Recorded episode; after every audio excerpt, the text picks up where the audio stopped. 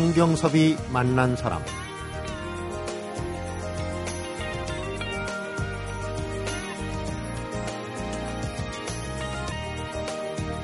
대한민국 국보 1호죠. 5년 넘게 볼 수 없었던 숭례문이 복구돼서 오늘 오후에 기념식을 갖고 그 기념으로 4대 공하고 종묘를 무료로 개방하고 있습니다. 그동안 여러 차례 보수공사를 걸치면서 변형됐던 부분이 모두 원형 그대로 모습을 되찾게 된다고 합니다. 대한민국의 자존심을 되찾게 되는 것 같아서 마음이 뿌듯합니다. 서울 사람도 남대문 구경하기 힘들다 이런 얘기가 있었죠. 시간 내서 한번 들러보는 것도 좋을 것 같습니다. 성경섭이 만난 사람 오늘은 임진모 음악평론가 오은영 펀드 매니저와 함께하는 문화의 놀자 올덴 뉴로 만납니다.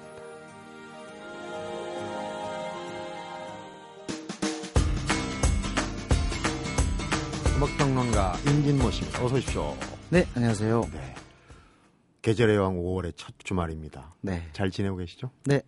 꽃들이 올 봄에 추워가지고 좀 늦게 핀 감도 있고 그런데 어떤 꽃을 좋아합니까? 요즘 피는 꽃 중에. 어, 뭐, 지금 진달래가 약간 지긴 하지만, 음, 그래도 저는 진달래, 민들레, 이런 꽃이 저한테 맞는 것 같아요. 일편단심. 철쭉이 지금 한창인데 어. 철쭉은 약간 좀 네. 진달래보다는 약간 드세 보이는 네. 그런 감이 있어서. 그래도 이렇게 워낙 많이 피어 있으니까요. 네. 그, 몰려 있잖아요. 철쭉은 항상. 음. 그렇기 때문에 화려하기, 어떤 봄의 어떤 색깔의 향연은 바로 철쭉 담당이 아닌가 생각도 듭니다. 그러니까요. 색깔도 또 영산홍 계열도 있고 해갖고 뭐 사- 색깔도 다양하고 오늘 이 소개해드릴 이 가수도 사실은 색깔이 다양합니다. 그래서 네. 두 얼굴에 저는 이제 두 얼굴의 디바 이렇게 아, 네. 표현을 하고 싶은데 한영애 씨. 네, 네. 그렇습니다. 색깔이 아주 진하죠. 음, 연노랑이 아니라 진노랑 그런 식으로 좀 색깔이 진한데요. 아마 한영애 씨는 보컬의 측면에서 또 하나의 그 색깔의 측면에서 획을 걷다 음. 이렇게 얘기할 수 있을 거예요. 네. 어떻게 보면은 그 해바라기에서 활동을 하다가 연극 배우를 하고 다시 돌아와서 솔로 앨범을 냈을 때 음. 바로 그 곡이 여울목이었거든요. 네. 그때 대단한 히트는 아니었어도 그 보컬에 많은 사람들이 깜짝 놀랐을 거예요. 네. 왜냐하면 그런 식으로 노래하는 그런 여가수가 그때까지는 없었거든요. 그러니까 어 뭐라 그럴까 이렇게 사람을 이렇게 빨아들이는 그리고 어 낭만적이지만 어딘가 모르게 어 블루스의 터치가 있는 그런 네. 보컬. 어 디바 중에서도 스탠다드한 측면보다는 조금 블루스적인 그런 음. 디바로서 그때 당시에 아주 각별한 존재였죠. 네. 얼마 전에 저희 프로에 네. 이정선 씨가 나와서 그 얘기를 바로 하더라고요. 네. 처음 한영애 씨에 대한 소문을 어떻게 들었냐면 신촌의 한 카페에 예, 이상한 목소리를 가진 맞아요. 여자애가 나와서 노래를 부르더라. 그 네. 얘기를 듣고 찾아가 봤다. 그러니까 그 이상한 목소리라는 게 이제 아까 좀 전에 얘기했던 네, 임준무 씨가 얘기했던 그 전에는 여가수한테서 들을 수 없었 음색. 그렇습니다. 블루스적이고 또 한편으로 소울적인 음. 그런 느낌이었는데 일단은 굉장히 깊은 보컬이었죠. 네. 그리고 제 생각에는 한영애 씨도 이렇게 음악 분위기하고 이렇게 비주얼하고 잘 맞은 것 같아요. 음. 제가 어 2003년인가요? 한번 인터뷰를 갔었는데 같이 갔던 그 사진 우리 담당 이 포토그래퍼죠. 네. 그런 얘기를 계속 하는 거예요. 어, 정말 한번 별도로 시간을 내서 어, 사진집을 한번 내고 싶은 마음이 든다. 네. 그만큼 분위기가 독특하고 그 다음에 확실한 어떤 어떻게 보면 굉장히 뇌세적인 그런 느낌. 음. 그게 또 음악의 그 진한 분위기하고도 잘 부합하는 거죠. 네. 그런 식으로 정말 많은 그 가요 팬들, 대중음악 팬들에게 깊은 인상을 준 그런 가수가 바로 한영애죠. 네. 저희 프로에 또 나오셨는데 네. 그냥 분장 없이 네. 민낯으로 뵈니까 야, 무대 위에서의 그 뿜어져 나오는 마성 네, 네. 어디 갔나 싶을 정도로 예. 그래서 아까 제가 예. 얘기한 두 얼굴의 디바라는 게 이따가 또 노래 듣고 얘기하겠지만 장도 담궈 먹고 굉장히 평범한 동네 아줌마 같더라고요. 네, 네. 근데 또 공연 초대가 받아서 가보니까 오. 또 다른 어떤 네. 디바가 아주 열창을 하더란 말이에요. 어떻게 보면은 뭐랄까요? 굉장히 그 섬뜩한 분위기도 있어요. 네. 그래서 어 저는 그 하정혜 씨의 어떤 가장 큰 뭐랄까 힘은 바로 그 광기. 음. 어떻게 보면 신기가 있다고 그럴까요? 마성. 노래. 예. 그 지금 마성으로 표현하셨는데 이제 그게 결국은 이제 개성인 거죠. 네. 그래서 본인도 어, 그런 부분을 잘 알아서인지 가끔은 무대에서 제사장 역할을 하는 경우도 있습니다. 연극할 때. 제사장 어. 그런 식으로 이렇게 하나의 어떤 광적인 면모 이런 것들을 갖다 조금은 부각하는 음. 그런 스테이지를 꾸미지요. 네. 그러니까 이제 해바라기 멤버로 시작을 했는데 네, 우리한테 잘 알려진 거는 이제 신촌 블루스란 말이에요. 그렇죠. 음악적 장르가 네, 네. 다양하기도 하죠. 근데 76년에 데뷔를 한 걸로 알려졌어요. 음. 그게 이제 37년. 해바라기죠. 네, 37년인데 그 기간에 비해서는 네. 노래는 그렇게 많지 않다라고 음. 느끼게 되는 건 어떤 이유입니까? 아무래도 이제 해바라기 때는 그 한영이라는 이름 자체가 이렇게 알려진 것은 아니었고 네. 그리고 나서 이제 해바라기 활동을 그만두면서 바로 또 어, 대중 가수를 한 게 아니에요. 네. 연극을 했기 때문에 무대 활동을 했기 때문에 물론 나중에 어떤 가수로서 활동하는데 이 연극 배우 활동이 꽤 도움이 됐을 겁니다. 네. 어떤 자기의 어떤 그런 표현 같은 표현하는 거, 예, 표현력 같은 게. 표현력 같은 것들을 많이 이제 제고시켰을 테니까요. 음. 그러니까 사실은 우리가 한영애를 만난 거는 역시 첫 앨범 솔로 첫 앨범인 여울목 네. 이때서 이제 우리 음악 팬들한테 그 이름이 비로소 퍼지기 시작했죠. 음, 그러니까 그 전에. 한영의 이전과 이후로 나눠지는 한영의 이전에는 들을 수 없었던 네, 어, 여성 보컬의 목소리가 음. 바로 이제 여울목이다 이런 얘기예요. 한번 그렇습니다. 주의 깊게 들어보시고 이따 예. 또 설명을 들어보면 도움이 될 것 같아요. 우선 노래를 한번 들어볼까요? 그래요. 여울목.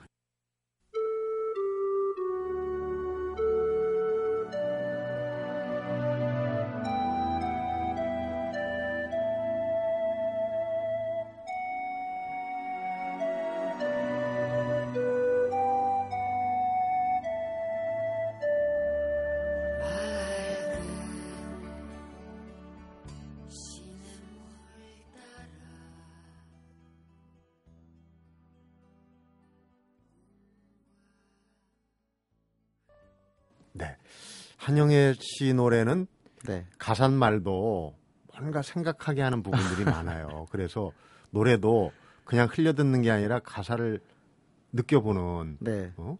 그 조율 같은 노래는 뭐 그렇습니다. 하느님을 잠자는 하느님으로 표현하면서 막 예. 그 퍼부되잖아요. 근데 상당히 상당히 인상적인 말 중에 하나가 그 음악적 스승이 누구였습니까?라고 한번 제가 질문을 던졌더니 네.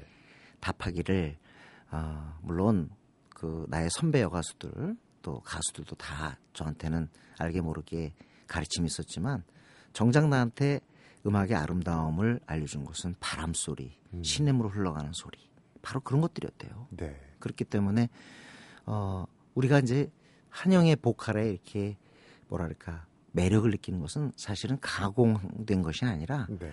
굉장히 자연스러운 음. 바로 그런 보컬이 아니겠나. 네.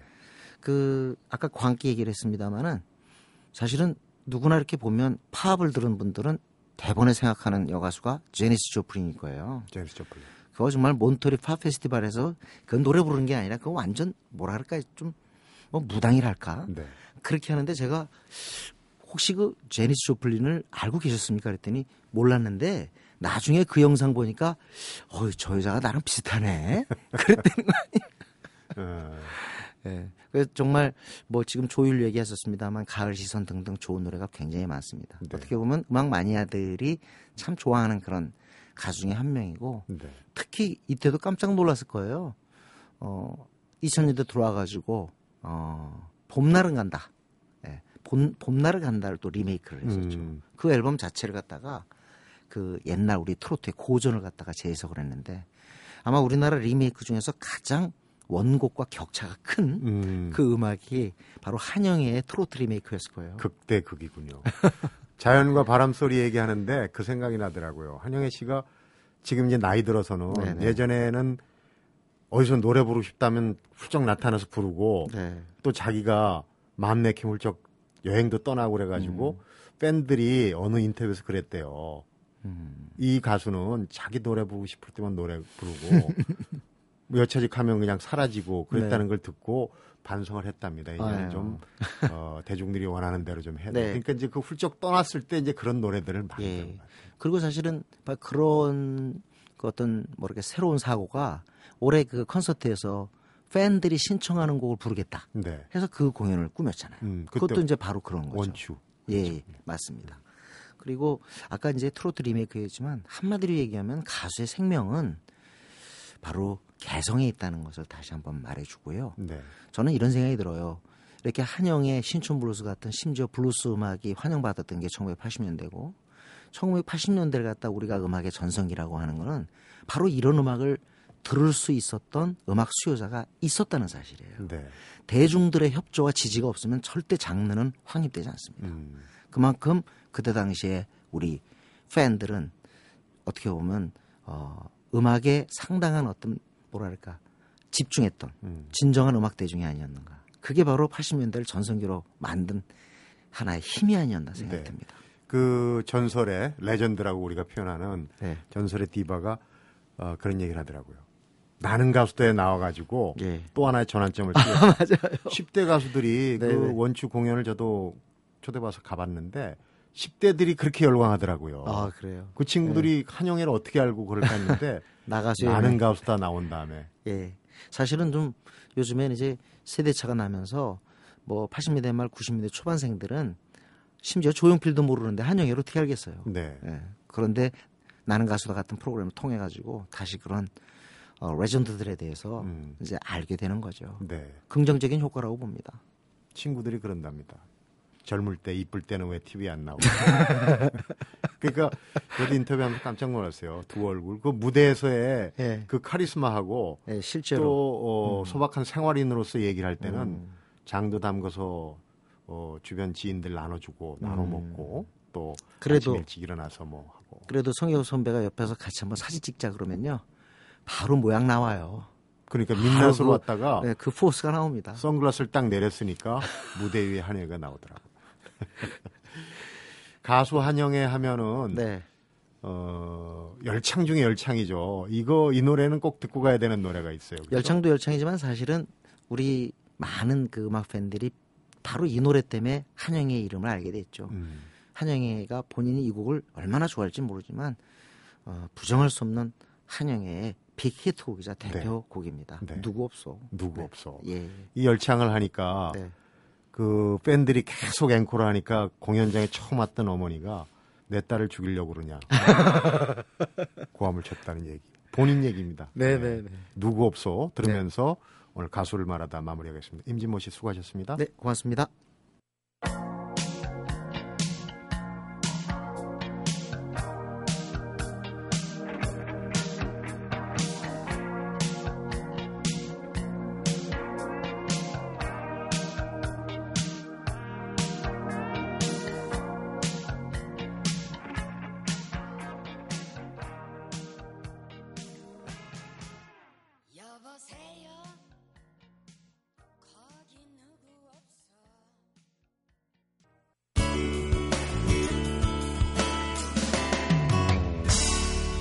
성경섭이 만난 사람. 네, 가수를 만나봤으니까 이번에는 배우를 만날 차례입니다. 배우를 만나다 오은영 씨입니다. 오은영 씨 어서 오십시오. 네, 안녕하세요. 어, 요번 주부터 이제 약간 개념이 바뀌었어요. 컨셉이 바뀌었는데 네. 지난주까지 이제 영화를 어느 주제를 가지고 영화를 쭉 했는데 지금은 이제 어느 배우를 네. 캐릭터를 한 명. 선정해서 네.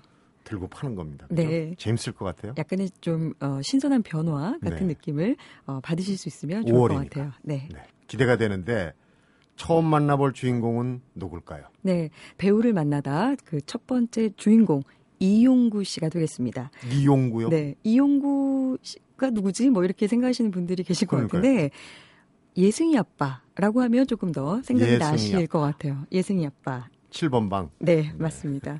정말 이 1273만 명이라는 사실은 많은 분들이 이만큼까지 잘 될 거라는 기대는 못 했는데 저도 보면서 네. 천만을 넘을 거라는 생각은 못 했거든요. 네, 이 숫자를 기록하면서 괴물, 도둑들에 이어서 역대 한국 영화 랭킹 3위에 자리를 잡은 정말 화제가 됐던 영화입니다. 네. 자, 이 용구 씨. 요즘 이 딸바보라는 단어 워낙 많이 쓰지만 네. 정말 이 딸바보의 어떤 최고봉을 보여주는 캐릭터가 아닌가 싶어요. 네. 지적 장애인이죠. 하지만 이 딸 예승이에 대한 사랑만큼은 정말 여느 여느 아빠보다 더 지극정성이었던 캐릭터였습니다. 네. 비록 이제 물질적인 거는 많이 못 해주지만 뭐 예승이가 좋아하는 세일러문 주제가도 같이 부르고 춤도 같이 추고 정말 순수하게 할 수 있는 거는 굉장히 다 해주려고 노력을 하는 그런 캐릭터였는데 정말 이 어, 딸이 예승이가 그렇게 갖고 싶어하던 이 세일러문 가방을 사주기 위해서 뭔가 그 노력을 하면서 그때부터 일이 좀 꼬이기 시작하면서 이야기가 시작되죠. 네. 세일러문 가방을 사러 갔는데 그걸 누가 사가더란 말이에요. 그렇죠? 그런 네. 장면인데 앞에 딸바보 얘기했는데 그러니까 지금 네. 딸바보들이 굉장히 많다는 얘기예요. 네, 이 맞습니다. 영화가 네. 천만을 훌쩍 넘은 거는 요즘 특히 그 아, 엄마에 대한 어떤 모정에 대한 영화도 많지만 특히 아빠의 사랑을 강조하는 그런 영화들이 부쩍 많아지고 있는데 네. 이 부성애에 대한 이야기는 좀 잠시 후에 나눠보도록 하고요. 네. 그 문제의 세일러문 가방 을 파는 곳을 알려준다고 해서 따라갔다가 정말 이 유괴 살인범으로 몰리면서 결국 누명을 쓰고 정말 비극적인 결말을 맞게 되면서 이야기가 또 흘러가게 되죠. 네. 오늘 그 캐릭터 주인공이 바로 이제 류승룡 류승룡 씨인데 네. 어, 이런 이제 지적 장애인이 주인공이 되는 영화는 그야말로 얼마 전에 이제 오아시스의 문소리 씨 네. 얘기도 했지만은 그 주인공이 어느 정도 역할을 해주는 그 주인공의 역할 비중이 굉장히 큰 것 같아요. 맞습니다. 특히 이제 배우들에게는 이런 지적 장애인 역할을 하는 게 굉장히 부담스러운 거죠. 말씀드렸듯이 워낙 뭐 전작에서 보여준 저- 어, 지적 장애인 역할을 한 배우들이 워낙 잘해줘서 네. 예를 들면 뭐 문소리 씨도 계시고 우리 영화로는 말아톤의 조승우 음. 씨도 계셨죠. 네. 그리고 외화로는 뭐 레인맨의 더스틴 호프만, 뭐 포레스트 검프의 탐 행크스, 그리고 또 약간 비슷한 영화긴 하지만 아이엠 쌤의 숀펜. 션펜. 네.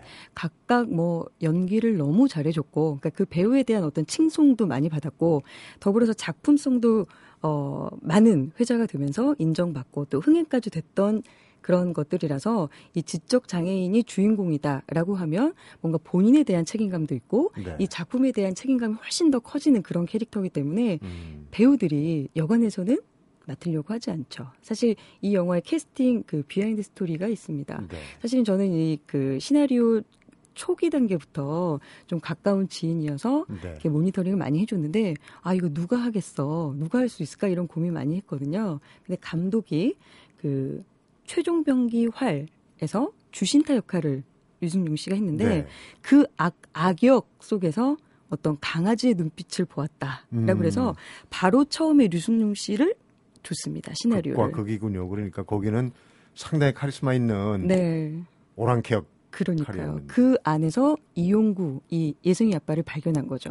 그리고 이 시나리오를 처음 받은 류승룡 씨가 바로 오케이를 해서 너무 이렇게 예상 밖으로 캐스팅에 대해서 난항을 겪지 않았던 그런 작품이 되겠습니다. 네. 뭐 류승룡 씨가 이 지적 장애인이란 역할을 또 너무나 잘해줘서 결과대로 이 7번 방의 선물이 굉장히 히트를 하게 되고 네. 류승룡 씨도 정말 지금 이제 완전 탑 배우로 자리를 잡게 되었죠. 네. 네. 그 전에 바로 전에 그 내 아내의 모든 것 거기서 네. 우리가 요즘 얘기하는 그 짐승남 그런 카사노바로 어, 그런 캐릭터로 나왔는데 이제 여기 급 반전을 한 거예요. 네. 근데 그런 류승용 씨의 그 경력을 제가 방송에 쭉 보니까 아하 그럴만 하구나. 네, 굉장히 정말 다양한 역할들을 많이 했는데 사실 유승용 씨 같은 경우에는 데뷔가 굉장히 늦은 편입니다. 2004년에 34살이라는 사실 이제 배우로서는 조금 늦은 나이에 데뷔를 하게 됐는데 사실 그 전에 연극에서 워낙 이제 연극 무대에서 활동을 많이 하다가 뮤지컬 배우도 했어요. 그렇죠. 34살에 그 이나영 씨하고 정재영 씨가 나왔던 아는 여자라는 영화에서 강도 1로 출연을 한게 이 10여 년이 흘러서 지금의 류준용 씨가 된 겁니다. 사실은 지금 뭐 말씀하셨듯이 내 안의 모든 것에서 에서 카사노바 또 광해군에서는 정말 현명하고 지적이고 또 위험 있는 그런 역할로도 나왔고 네. 뭔가 정말 캐릭터마다 변화를 잘 주는 정말 요즘 보기 드문 그런 배우라는 생각이 들어요. 네. 얼마 전에 그 카이스트에서 이제 조사한 게 있어요. 어, 2013년에 영화뿐만 아니라 뭐 음악 드라마하고 통틀어 가지고 네. 거기서 가장 영향력 있는 사람이 누군가 네. 조사를 누- 했더니 바로 류승룡 씨였어요. 아, 미처 그 자료는 못 봤는데 정말 어, 그 사실 모든 전 분야를 걸쳐서 1위를 하기가 쉽지 않은데 음. 대단하네요. 네. 관객들이 무엇보다도 이제 류승룡 씨를 알아 주는 거죠. 네, 아 대단합니다. 10여 년 만에 정말 정말 탑스타로 자리를 잡은 것 같아요. 네. 사실 류승룡 씨 같은 경우는 뭐 워낙 이제 2004년 데뷔해서 영화들 많이 하면서 2009년에 그 차승원 씨가 나왔던 이 Secret이라는 영화에서 네. 처음 포스터에 얼굴이 아주 조그맣게 들어가 있었거든요. 강도 1에서 네, 이제, 톱스타로 포스터에 들어왔군요. 그렇죠. 그리고 나서 바로 2011년부터 뭐 아이들, 뭐 활, 광해, 또 내 안의 모든 것 이렇게 하면서 불과 한 3년여 정도 만에 자리를 확실하게 잡은 배우라는 생각이 들었습니다. 네. 영화에서 가장 많이 나오던 단어가 예승이에요. 네. 예승, 예승, 예승이 계속 나오는데 자연스럽더란 말입니다.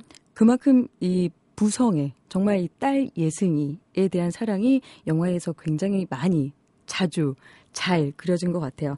지- 어, 오직 정말 예승이만 생각을 하죠, 영화 내내. 그리고 예승이가 관심 있어 하는 것들에만 용구 씨도 집중을 합니다. 음. 사실은 제가 이제 작가랑 또 얘기를 해봤는데 이 용구 씨에 대해서 고민을 하다가 어, 제가 작가한테 물어봤어요. 영화 속에 나오지 않지만 문득 궁금해서 아, 혹시 용구 씨가 제일 좋아하는 색깔은 뭘까요? 그랬더니 작가가 이 용, 이용구라는 캐릭터를 만든 작가가 네. 아마도 무지개 색깔이 아닐까요? 라고 대답을 하더라고요. 그래서 제가 또 물어봤습니다. 이용구 씨가 좋아하는 음식은 뭘까요? 그랬더니 작가가 아마도 예승이가 좋아하는 음식은 다 좋아하지 않을까요? 이렇게 네. 얘기하더라고요. 그만큼 이 예승이에 대해서는 정말 한없이 모든 것을 다 집중을 하는 그런 아빠 역할로 나온 것 같습니다. 네. 그런 부성애가 바로 이 관객들에게 많이 소위 어필이 돼서 음, 먹혀든 거죠. 네. 네. 그래서 좀 많은 사랑을 끌었던 것 음, 같아요. 그 부성애 말고도 보통 천만이 넘는다 그러면은 뭐 어느 한 요소뿐만 아니라 그 우리 신드롬이라고 그러죠. 네. 뭔가 그 파장이 그러니까 한 번만 보는 게 아니라 두 번 보고 세 번 보고 이런 관객이 나와야 된다고 들었어요. 맞습니다. 특히 이번 영화에서는 어떤 순수함이 굉장히 잘 녹아져 있었고 그 부분이 이- 이 신드롬을 어 야기했던 요인이 아닌가 싶습니다. 네. 사실 유승용 씨가 이 영화를 선택하면서 가장 순수한 동심을 표현하고 싶었다라고 하면서 이 용구 이용구에 대한 캐릭터를 잡았다는 글을 본 적이 있는데요. 네. 그만큼 이 요즘 뭐 워낙 이뭐 순수하다, 뭐 순수한 캐릭터 이런 거에 대해서는 예를 들면 뭐 정말 긴 머리를 휘날리며 생머리를 찰랑거리는 이런 어떤 여성적인 순수함으로 많이 그려졌었는데 네. 이 영화에서는 약간은 좀 부족해 보이는 그런 지적 장애인이지만 그들이 갖고 있는 어떤 순수함을 한없이 좀 표현했다는 점에서 좀 그 점수를 크게 줄 수 있는 것 같아요. 네. 순수 순수 너무 강조를 하다 보면 사실은 순수가 뭔지 네. 색이 좀 바래일 수도 있어요. 우리가 그 이제 교도소 안에 7번 방의 기적이 이제 교도소 안에서 일어나는 일인데 네. 사실 교도소를 소재로 하고 순수 열정 이런 걸 소재로 한 영화는 꽤 있었어요. 그런데 네. 천만을 넘은 건 없었거든요. 맞습니다. 특히 이 아무래도 교도소가 배경이다 보니까 거기 특히 7번 방에 모인 캐릭터들이 사실은 참 나쁜 일들을 저지르고 모인 그런 어 방인데 이 영화에서는 그 각각의 캐릭터 뭐 오달수 씨 등등 해서 각각의 각각의 캐릭터에도 이들이 비록 나쁜 일을 저지르고 들어온 사람들이지만 그래도 이들에게도 인간의 어떤 순수함은 있다라는 점들을 잘 골라서 표현을 해준 점이 그래서 이제 그거를 특히 좀 웃기게 음. 코미디를 많이 가미를 해서 표현을 했던 점이 역시 소위 먹힌 것 같아요. 네. 하여튼 그 소소한 재미를 가지고 있는 그중에 이제 유승용 씨가 그런 이제 재미를 불러 일으키는 역할을 했어요. 그렇죠. 네. 그 캐릭터 잘 끌어내는 역할. 네. 본인이 웃긴다기보다. 네. 그래서 그 류승룡이라는 캐릭터, 캐릭터를 주변으로 한 그 재미난 이야기들, 네. 대사들이 꽤 했습니다. 저는 인상 깊은 게, 어, 자기가 그 자기소개를 하면서 7번 방에 막 입소를 네. 해서 자기소개를 하면서 엄마가 아팠어요. 내 음. 머리 커서. 이 부분이 굉장히 저는 예고편에 예, 나오고. 너무 재밌었는데 바로 이겁니다. 보통 이제 지적 장애인이 주인공인 영화들 아까 말씀드렸듯이 뭐 I Am Sam도 그렇고 음. 뭐 포레스트 검프의 탐 행크스도 그렇고 대부분 좀 엉뚱하긴 하지만 좀 조용하고 진지하고 약간 과묵한 그런 캐릭터들인데 네. 이 영화에서는 정말 이게 어 이용구라는 캐릭터가 좀 재미있게 엉뚱하면서도 그 순수함이 웃음으로 표현되는 그런 코미디가 음. 많이 살아 있었던 것 같아요. 네. 네. 오늘 배우를 만나다의 첫 캐릭터가 이제 류승용 씨인데 배우를 만나다 앞으로 정말 재밌는 배우들이 많이 나올 것을 아주 기대가 됩니다. 오늘 첫 순서였는데 류승용 씨 재밌게 네. 잘 들었습니다. 고맙습니다. 네, 고맙습니다. 성경섭이 만난 사람 오늘은 임진모 음악평론가하고 온영 씨가 함께한 가수를 만나다 그리고 배우를 만나다로 함께했습니다.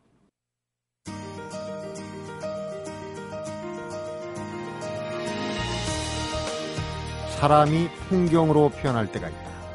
정현종 시인의 시구절이 떠오르는데 좋은 사람과의 만남은 그 어떤 기막힌 풍경보다도 감동과 여운이 아주 길게 남습니다. 영화를 통해서 만나는 배우, 또 음악을 통해서 만나는 베토벤이나 모차르트. 주말인 오늘 그 누구를 만나든 그 사람이 마음을 설레게 해주는 사람이었으면 좋겠습니다. 성경섭이 만난 사람 오늘은 여기서 인사드립니다.